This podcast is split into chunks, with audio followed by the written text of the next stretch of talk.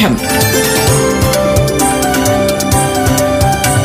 വിദ്യാ കൈരളിക്ക് ഒരു മാതൃകാ പഠനമുറി. പാഠം.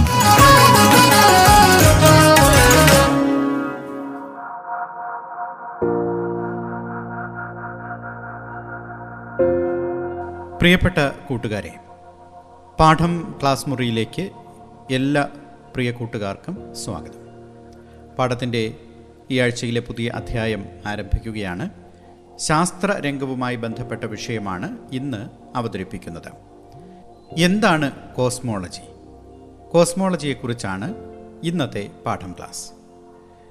ഇതേക്കുറിച്ച് കൂട്ടുകാർക്ക് അറിവുകൾ പകർന്നു നൽകുന്നത് Wayanad Meppadi G L P എസിലെ അധ്യാപകൻ ശ്രീ സാബു ജോസ്.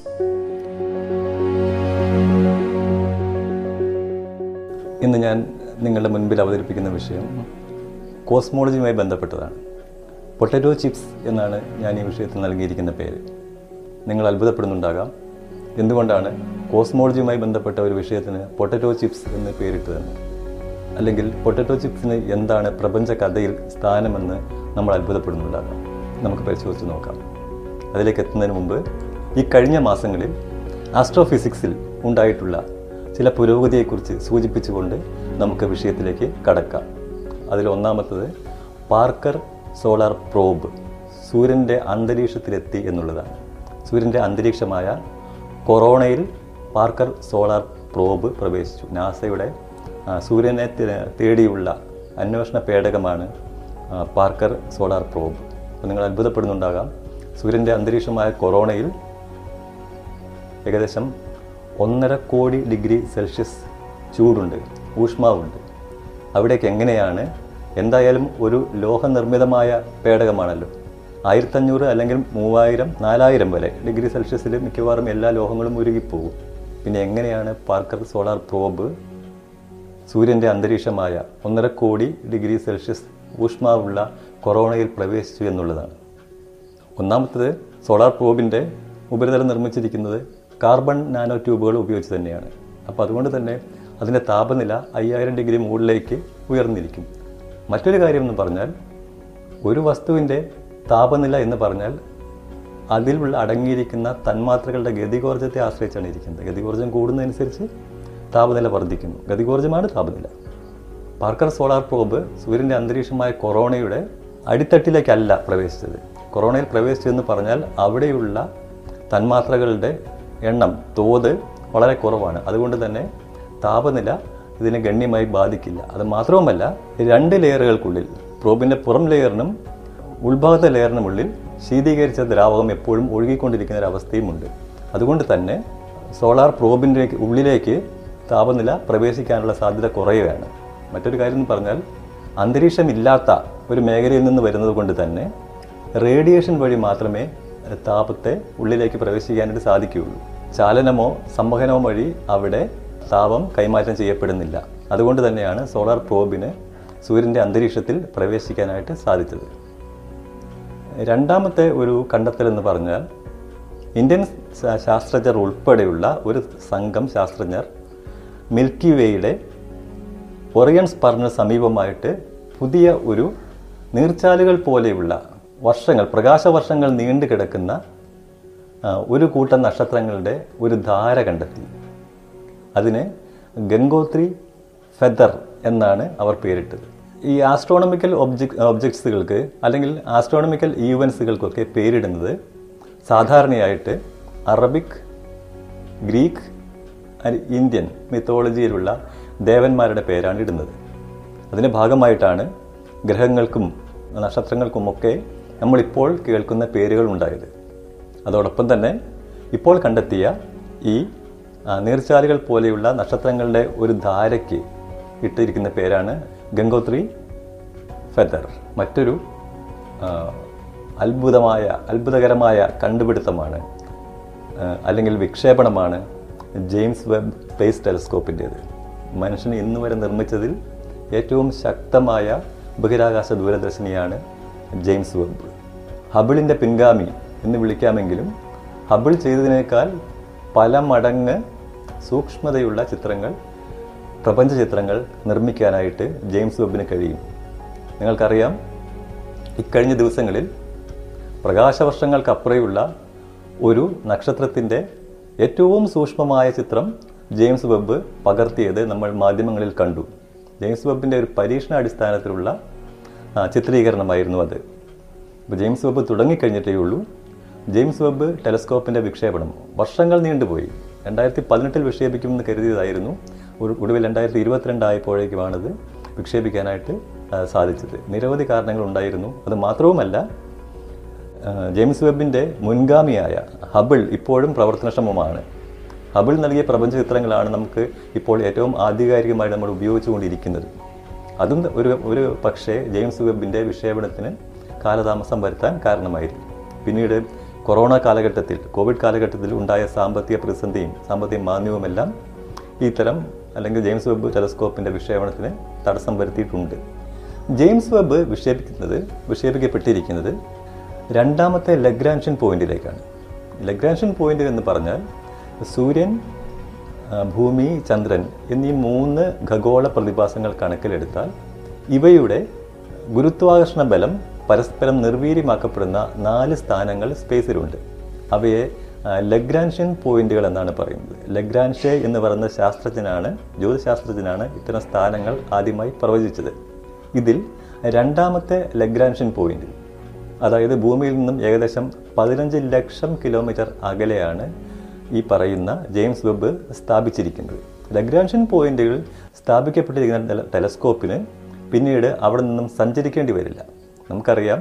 ഹബിൾ ടെലിസ്കോപ്പ് ആണെങ്കിലും ശരി അന്താരാഷ്ട്ര ബഹിരാകാശ നിലയമാണെങ്കിലും ശരി അത് ഭൂമിയുടെ ഭ്രമണത്തിനൊപ്പം സഞ്ചരിച്ചുകൊണ്ടേയിരിക്കണം അല്ലെങ്കിൽ അത് ഭൂമിയിൽ പതിക്കും. എന്നാൽ ജെയിംസ് വെബിന് അതിന്റെ ആവശ്യമുണ്ടാകുന്നില്ല കാരണം ലഗ്രാൻഷൻ പോയിന്റുകളിൽ സ്ഥാപിക്കപ്പെട്ടിരിക്കുന്നതുകൊണ്ട് അവിടെ ഗുരുത്വാകർഷണ ബലം പരസ്പരം നിർവീര്യമാക്കപ്പെടുന്ന സ്ഥലമായതുകൊണ്ട് തന്നെ അത് ഭൂമിയിലേക്ക് പതിക്കുന്നില്ല സ്ഥിരമായിട്ട് ഒരു സ്ഥലത്ത് നിൽക്കാൻ സാധിക്കും. മാത്രവുമല്ല ലഗ്രാൻഷൻ പോയിന്റ് എന്ന് പറയുന്നത് ഭൂമിയിൽ നിന്നും പതിനഞ്ച് ലക്ഷം കിലോമീറ്റർ ദൂരെയുള്ള രണ്ടാമത്തെ ലഗ്രാൻഷൻ പോയിന്റിൽ ആയതുകൊണ്ട് തന്നെ ഭൂമിയുടെ അന്തരീക്ഷത്തിന്റെ പ്രക്ഷുബ്ധതകൾ ഒന്നും തന്നെ അവിടെ ഇല്ല. അതുകൊണ്ട് തന്നെ ഏറ്റവും വ്യക്തമായ പ്രപഞ്ച ചിത്രങ്ങൾ എടുക്കാനായിട്ട് ജെയിംസ് വെബിന് സാധിക്കും. ഉദാഹരണത്തിന് നമ്മുടെ ഈ ട്രോജൻ ചിഹ്നഗ്രഹങ്ങളെക്കുറിച്ച് കേട്ടിട്ടുണ്ടാവും. വ്യാഴത്തിന്റെ ലഗ്രാൻഷൻ പോയിന്റിൽ സ്ഥിതി ചെയ്യുന്ന ഗ്ര- ചിഹ്നഗ്രഹങ്ങളാണ് ട്രോജൻ ചിഹ്നഗ്രഹങ്ങൾ. ഈ ട്രോജൻ ആസ്ട്രോയിഡ്സിന് അവിടെ നിന്നും സഞ്ചരിക്കാനായിട്ട് സാധിക്കില്ല. അവിടെ ഒട്ടിപ്പിടിച്ചതുപോലെയാണ് നിൽക്കുന്നത്. ഇതേ അവസ്ഥ തന്നെയാണ് ജെയിംസ് വെബിനും ഉണ്ടാകുന്നത്. അപ്പോൾ ജെയിംസ് വെബ് ഒരിക്കലും താഴേക്ക് പതിക്കുകയും അല്ലെങ്കിൽ ഭൂമിയിലേക്ക് പതിക്കുന്ന അവസ്ഥ ഉണ്ടാകില്ല.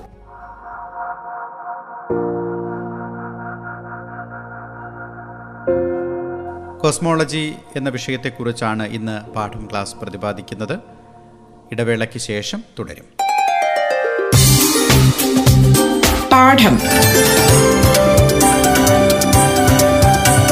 വിദ്യാ കൈരളിക്ക് ഒരു മാതൃകാ പഠനമുറി. പാഠം ഒരിടവേളയ്ക്ക് ശേഷം തുടരും.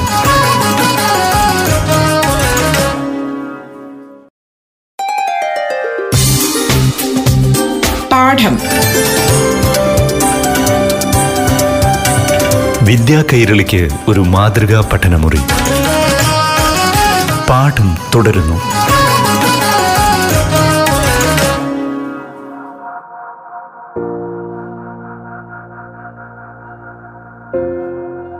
പ്രിയപ്പെട്ട കൂട്ടുകാരെ പാഠം ക്ലാസ് തുടരുകയാണ്. ഇന്ന് കോസ്മോളജി എന്ന വിഷയമാണ് കൂട്ടുകാർക്ക് മുന്നിൽ അവതരിപ്പിക്കുന്നത്. ഇന്ന് കൂട്ടുകാർക്കൊപ്പം അതിഥിയായുള്ളത് വയനാട് ജില്ലയിലെ മേപ്പാടി ജി എൽ പി എസിലെ അധ്യാപകൻ ശ്രീ സാബു ജോസ്. ഇനി ഭൂമിയിലേക്ക് പതിക്കുക എന്ന് പറഞ്ഞപ്പോൾ ഒരു കാര്യം പറയാനായിട്ട് ആഗ്രഹിക്കുകയാണ്. അതായത് നമുക്കറിയാമല്ലോ സൂര്യൻ ഭൂമിയെ ആകർഷിക്കുന്നുണ്ട് ഗുരുത്വാകർഷണ ബലം എന്ന് പറയും. ഭൂമിയും തിരിച്ചാകർഷിക്കുന്നുണ്ട്. പക്ഷേ സൂര്യൻ ഒരു ഭീമനായതുകൊണ്ട് സൂര്യന്റെ ആകർഷണ ശക്തിക്ക് മുമ്പിൽ ഭൂമി കീഴടങ്ങേണ്ടി വരുമല്ലോ. അങ്ങനെയാണെങ്കിൽ ഭൂമി സൂര്യനെ സൂര്യനിലേക്ക് വീഴേണ്ടതല്ലേ? സ്വാഭാവികമായിട്ടുണ്ടാവുന്ന ഒരു സംശയമാണ്. എന്തുകൊണ്ടാണ് ഭൂമി സൂര്യനിൽ വീഴാത്തത്? അല്ലെങ്കിൽ ചന്ദ്രൻ എന്തുകൊണ്ടാണ് ഭൂമിയിൽ പതിക്കാത്തത്? ഈ ചോദ്യങ്ങൾക്കെല്ലാം ഉത്തരം നൽകുന്നത് ഐസക് ന്യൂട്ടന്റെ ചില പ്രമാണങ്ങളാണ്. മൂന്ന് കാരണങ്ങൾ കൊണ്ടാണ് ഭൂമി സൂര്യനിൽ പതിക്കാത്തതും ചന്ദ്രൻ ഭൂമിയിൽ പതിക്കാത്തതും. അതിൽ ഒന്നാമത്തെ കാരണം എന്ന് പറഞ്ഞാൽ ന്യൂട്ടന്റെ നിയമം അനുസരിച്ച് പുറമേ നിന്നും ഒരു ബലം പ്രയോഗിക്കാത്തിടത്തോളം കാലം പുറമേ നിന്നും ഒരു ബലം പ്രയോഗിക്കാത്തിടത്തോളം കാലം ചലിച്ചുകൊണ്ടിരിക്കുന്ന വസ്തു ചലിച്ചുകൊണ്ടും നിശ്ചലാവസ്ഥയിലുള്ള വസ്തു നിശ്ചലാവസ്ഥയിലായിരിക്കുകയും ചെയ്യും. എന്ന് പറഞ്ഞാൽ ഭൂമിയുടെ ഉൽപ്പത്തി സമയത്ത് ഉണ്ടായ ആ പ്രവേഗം മതി മറ്റൊരു ഊർജത്തിന്റെയും ആവശ്യമില്ല. ഇനി തുടർച്ചയായിട്ട് ഭൂമി സൂര്യന് ചുറ്റും സഞ്ചരിച്ചുകൊണ്ടേയിരിക്കും. അത് ഒന്നാമത്തെ കാരണം. രണ്ടാമത്തെ കാരണം എന്ന് പറഞ്ഞാൽ ഗുരുത്വാകർഷണ ബലം. ഗുരുത്വാകർഷണ ബലം ഒരു വസ്തുവിനെ മറ്റൊരു വസ്തുവിലേക്ക് ആകർഷിക്കുന്നുണ്ട്. അതോടൊപ്പം തന്നെ മൂന്നാമത്തെ കാരണം കൂടി കൂട്ടി വായിക്കേണ്ടിയിരിക്കുന്നു. സെൻട്രിഫ്യൂഗൽ ഫോഴ്സ് എന്ന് പറയും. അപകേന്ദ്രബലം എന്ന് പറഞ്ഞാൽ വേഗത്തിൽ സഞ്ചരിച്ചു കൊണ്ടിരിക്കുന്ന അല്ലെങ്കിൽ ചുറ്റി സഞ്ചരിച്ചു കൊണ്ടിരിക്കുന്ന ഒരു വസ്തുവിനെ അതിന്റെ സഞ്ചാരപാതയിൽ നിന്ന് പുറത്തേക്ക് തെറിച്ച് വിടാനായിട്ട് അല്ലെങ്കിൽ പുറത്തേക്ക് തെറിച്ച് പോകാനായിട്ടുള്ള ഒരു സാധ്യതയുണ്ട്. നമുക്കറിയാം ഈ ബൈക്ക് റേസ് ഒക്കെ കാണുമ്പോൾ വളവുകളിൽ നിന്ന് ചിലപ്പോഴെല്ലാം ബൈക്ക് നിയന്ത്രണം വിട്ട് പുറത്തേക്ക് തെറിച്ച് വീഴുന്ന കാഴ്ച. അല്ലെങ്കിൽ മരണക്കിണറിലെ അഭ്യാസിയെ കണ്ടിട്ടുണ്ടാകും. അവർ മരണക്കിണറിൽ നിന്നും പുറത്തേക്ക് തെറിച്ച് പോകാനുള്ള സാധ്യതയുണ്ട്. പക്ഷേ അത് സംഭവിക്കുന്നില്ല.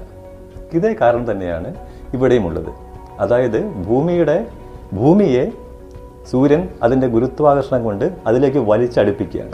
എന്നാൽ സെൻട്രിഫ്യൂഗൽ ഫോഴ്സ് കാരണം ഭൂമി തെറിച്ച് പോകാനും ശ്രമിച്ചുകൊണ്ടേയിരിക്കുന്നു. ഇത് രണ്ടും തുല്യമായതുകൊണ്ടാണ് അല്ലെങ്കിൽ സെൻട്രിഫ്യൂഗൽ ഫോഴ്സും സൂര്യന്റെ ഗുരുത്വാകർഷണ ബലവും തുല്യമായതുകൊണ്ടാണ് ഭൂമി ഇപ്പോഴും സൂര്യനെ ചുറ്റി സഞ്ചരിച്ചുകൊണ്ടിരിക്കുന്നത്. അപ്പോൾ ഞാൻ നേരത്തെ പറഞ്ഞ പോലെ ന്യൂട്ടന്റെ ഫസ്റ്റ് ലോ ഗുരുത്വാകർഷണ ബലം മൂന്നാമത്തെ സെൻട്രിഫ്യൂഗൽ ഫോഴ്സ് ഈ മൂന്ന് കാരണങ്ങൾ കൊണ്ടാണ് ഗ്രഹങ്ങൾ സൂര്യന് ചുറ്റും സഞ്ചരിക്കുന്നത്. ഇപ്പോഴും ചെറിയൊരു പ്രശ്നം വരുന്നുണ്ട്. സൂര്യന് ചുറ്റുമല്ല സഞ്ചരിക്കുന്നത്. സൂര്യൻ ഈ ഗ്രഹങ്ങളെല്ലാം വലിച്ചെടുത്തുകൊണ്ട് ഒരു നേർരേഖാപാതയിലൂടെ ഗാലക്സിയുടെ കേന്ദ്രത്തെ ആധാരമാക്കി സഞ്ചരിച്ചുകൊണ്ടേയിരിക്കുകയാണ്. അല്ലാതെ സൂര്യൻ ഒരു സ്ഥലത്ത് നിശ്ചലാവസ്ഥയിൽ നിൽക്കുകയും ഗ്രഹങ്ങൾ അതിനെ ചുറ്റുകയും അല്ല ചെയ്യുന്നത്. എന്തായാലും നമുക്ക് വിഷയത്തിലേക്ക് കടന്നു വരാം. കഴിഞ്ഞ ആറു വർഷങ്ങളായിട്ട് ജ്യോതിശാസ്ത്ര പര്യവേഷണ രംഗത്ത് പ്രവർത്തിച്ചു കൊണ്ടിരിക്കുന്ന ശാസ്ത്രജ്ഞരുടെ ഒരു സംഘം ഒരു വലിയ പരീക്ഷണത്തിൽ ഏർപ്പെടുകയുണ്ടായി. ഒരു സർവേയാണ് നടത്തിയത്. ഗാമ എന്നാണ് ആ സർവേയുടെ പേര്. ഗാലക്സി ആൻഡ് മാസ് അസംബ്ലി എന്നാണ് അതിന്റെ ചുരുക്കമാണ് ഗാമ എന്ന് പറയുന്നത്. അതിൽ പങ്കെടുത്തത് നിരവധി ഭൂതല ബഹിരാകാശ ദൂരദർശിനികളുടെ സഹായത്തോടു കൂടിയിട്ടാണ് ഈ ഗാമ സർവേ നടത്തിയത്. അതിന്റെ ഭാഗമായിട്ട് മിൽക്കി വേ ഗാലക്സിയുടെ ഒരു പൂർണ സർവേ നടത്താനായിട്ട് സാധിച്ചു. അതോടൊപ്പം തന്നെ മിൽക്കി വേ ഗാലക്സിയെക്കുറിച്ചുള്ള നമ്മുടെ ധാരണകൾക്ക് ചില മാറ്റങ്ങളും വന്നിട്ടുണ്ട്. അതായത് മിൽക്കി വേ ഗാലക്സിയിലെ സ്റ്റാറുകളുടെ എണ്ണം മിൽക്കി വേ ഗാലക്സിയിൽ എത്ര ശതമാനത്തോളം ഡാർക്ക് മാറ്റർ ഉണ്ടാകാം മിൽക്കി വേ ഗാലക്സികളിലെ ആകൃതി? നമുക്ക് വളരെ അത് അത് നമുക്ക് വിചാരിക്കുന്ന പോലെ അത്ര എളുപ്പമല്ല. ഉദാഹരണത്തിന് നമ്മൾ നമ്മുടെ വീടിന്റെ ഉള്ളിലിരുന്ന് ഉണ്ട് നമ്മൾ വീടിന്റെ പുറത്തേക്ക് ഇതുവരെ ഇറങ്ങിയിട്ടില്ല. നമ്മൾ റൂമിലിരിക്കുകയാണ്. അതിനുശേഷം നമ്മൾ വീടിന്റെ മാപ്പ് വരയ്ക്കാൻ പറഞ്ഞു കഴിഞ്ഞാൽ നമ്മൾക്ക് എത്രമാത്രം വിഷമം ഉണ്ടാകുമോ അതുപോലെ തന്നെയാണ്. നമ്മൾ ഈ ഗാലക്സിയുടെ ഉള്ളിലാണ് ഇരിക്കുന്നത്. നമുക്ക് ഈ ഗാലക്സി ഉള്ളിലിരുന്നു കൊണ്ട് പുറമേയുള്ള മറ്റൊരു ഗാലക്സിയുടെ ചിത്രീകരണം നമുക്ക് എളുപ്പമാണ്. പക്ഷേ മിൽക്കി വേ ഗാലക്സിയിൽ നിന്നുകൊണ്ട് മിൽക്കി വേ ഗാലക്സിയുടെ ചിത്രീകരണം അത്ര എളുപ്പമല്ല. അപ്പോൾ ഗാലക്സിയുടെ ഭ്രമണവക്രം പരിശോധിക്കുകയും അതിലുള്ള സ്റ്റാറുകളുടെ എണ്ണം എണ്ണത്തെക്കുറിച്ചുള്ള ധാരണ ഉണ്ടാകുകയും അങ്ങനെയൊക്കെ നിരവധി പിന്നെ കമ്പ്യൂട്ടർ സിമുലേഷന്റെ ഭാഗമായിട്ടൊക്കെയാണ് മിൽക്കി വേ ഗാലക്സിയുടെ ഒരു ഏകദേശ രൂപം കിട്ടിയത്. അപ്പം മിൽക്കി വേ ഗാലക്സി ഒരു സ്പൈറൽ ഗാലക്സിയാണ് സർപ്പിള ഗാലക്സിയാണ് എന്നായിരുന്നു നമ്മൾ ഇത്ര കാലം കരുതിയിരുന്നത്. എന്നാൽ ആധുനിക കാലഘട്ടത്തിൽ ആസ്ട്രോഫിസിക്സിലും ഉപകരണങ്ങൾ സാങ്കേതികവിദ്യയുടെ വളർച്ചയോട് കൂടിയിട്ട് തന്നെയാണ് ഇപ്പോൾ നമുക്ക് മനസ്സിലായത് മിൽക്കി വേ ഒരു സ്പൈറൽ ഗാലക്സി അല്ല ഒരു ബാർ സ്പൈറൽ ഗാലക്സിയാണ് എന്ന് പറഞ്ഞിട്ടുണ്ടെങ്കിൽ അതിന്റെ കേന്ദ്രഭാഗത്ത് നക്ഷത്രങ്ങളുടെ ഒരു കൂട്ടം ഒരു ബാർ മാഗ്നറ്റ് പോലെ കാണപ്പെടുകയും പിന്നീട് സർപ്പിളകരങ്ങൾ രൂപപ്പെടുകയും ചെയ്യുന്ന തരത്തിലുള്ള ഒരു വലിയ ഗാലക്സിയാണ് മിൽക്കി വേ എന്ന് മനസ്സിലായത്. മിൽക്കി വേ ഗാലക്സിയെ കൂടാതെ തന്നെ ഇതുപോലെയുള്ള അയൽപ്പക്ക ഗാലക്സികൾ ചെറുതും വലുതുമായ ഗാലക്സികൾ ചേർന്നുള്ള ഒരു ക്ലസ്റ്റർ രൂപീകരിച്ചിട്ടുണ്ട്. ഇന്ത്യൻ ജ്യോതിശാസ്ത്രജ്ഞരാണ് ഈ ക്ലസ്റ്റർ ഓഫ് ഗാലക്സി കണ്ടെത്തിയത്. അവർ കണ്ടെത്തിയ ഈ ക്ലസ്റ്ററിന് സരസ്വതി എന്നാണ് പേരിട്ടിരിക്കുന്നത്. ഞാൻ നേരത്തെ പറഞ്ഞതുപോലെ തന്നെ അറബിക് ഗ്രീക്ക് ഇന്ത്യൻ മിത്തോളജിയിലുള്ള ദേവന്മാരുടെയോ ദേവിമാരുടെയോ ഒക്കെ പേരുകളാണ് ഈ ബഹിരാകാശ അല്ലെങ്കിൽ ഖഗോള പ്രതിഭാസങ്ങൾക്ക് വസ്തുക്കൾക്ക് ഇപ്പോൾ ഉപയോഗിച്ചുകൊണ്ടിരിക്കുന്നത്. വളരെ വലിയ ഒരു കൂട്ടം ഗാലക്സികളാണ് സരസ്വതിയിൽ ഉള്ളത്. ഈ സരസ്വതി ആകട്ടെ ലാനിയാക്കയ എന്ന് പറയുന്ന ഒരു സൂപ്പർ മെഗാ ക്ലസ്റ്റർ ഓഫ് ഗാലക്സിയുടെ ഭാഗമാണ്. ചിത്രത്തിൽ കാണുന്ന സൂ ഡാനിയ കയ എന്ന് പറയുന്ന ഒരു ഗാലക്സി കൂട്ടമാണ്. സൂപ്പർ മെഗാ ക്ലസ്റ്ററാണ്. അതിൽ കാണുന്ന ഓരോ രേഖയും ഓരോ കൂട്ടം ഗാലക്സിയാണ് ഒരു ഗാലക്സി അല്ല ഓരോ കൂട്ടം ഗാലക്സിയാണ്. മിൽക്കി വേയുടെ സ്ഥാനം അതിൽ അടയാളപ്പെടുത്തിയിട്ടുണ്ട്. ഒരു പൊട്ട് പോലെ കാണുന്ന ആ ഭാഗമാണ് മിൽക്കി വേ. അങ്ങനെയാണെങ്കിൽ ലാനിയക്കയ എന്ന് പറയുന്ന ആ സൂപ്പർ മെഗാ ക്ലസ്റ്ററിന്റെ വലുപ്പം നമുക്ക് ആലോചിക്കാവുന്നതേ ഉള്ളൂ. ദെൻ ഗാമ പദ്ധതിയുടെ ഭാഗമായിട്ട് ഇത്തരം നിരവധി ക്ലസ്റ്ററുകളും മെഗാ ക്ലസ്റ്ററുകളും അടയാളപ്പെടുത്താനായിട്ട് കമ്പ്യൂട്ടർ സിമുലേഷന്റെ ഭാഗമായി അടയാളപ്പെടുത്താനായിട്ട് സാധിച്ചിട്ടുണ്ട്. അതോടുകൂടി തന്നെ നമുക്കറിയുന്ന പ്രപഞ്ചത്തിന്റെ അല്ലെങ്കിൽ നമ്മുടെ ഒരു ഒബ്സർവബിൾ യൂണിവേഴ്സിൽ ഉള്ള ഗാലക്സി കൂട്ടങ്ങളെ ചിത്രീകരിക്കുന്നതിന് ശാസ്ത്രജ്ഞർക്ക് കഴിഞ്ഞിട്ടുണ്ട്. ഓരോ ഡോട്ടും ഓരോ കൂട്ടം ഗാലക്സികളാണ്. ഒരു ഗാലക്സി അല്ല ഓരോ ഡോട്ടും ഓരോ കൂട്ടം ക്ലസ്റ്റേഴ്സ് ഓഫ് ഗാലക്സീസ് ആണ്. അങ്ങനെ ലക്ഷം കോടി ഗാലക്സികൾ ഈ പ്രപഞ്ചത്തിൽ ഉണ്ടെന്നാണ് അനുമാനിക്കപ്പെടുന്നത്.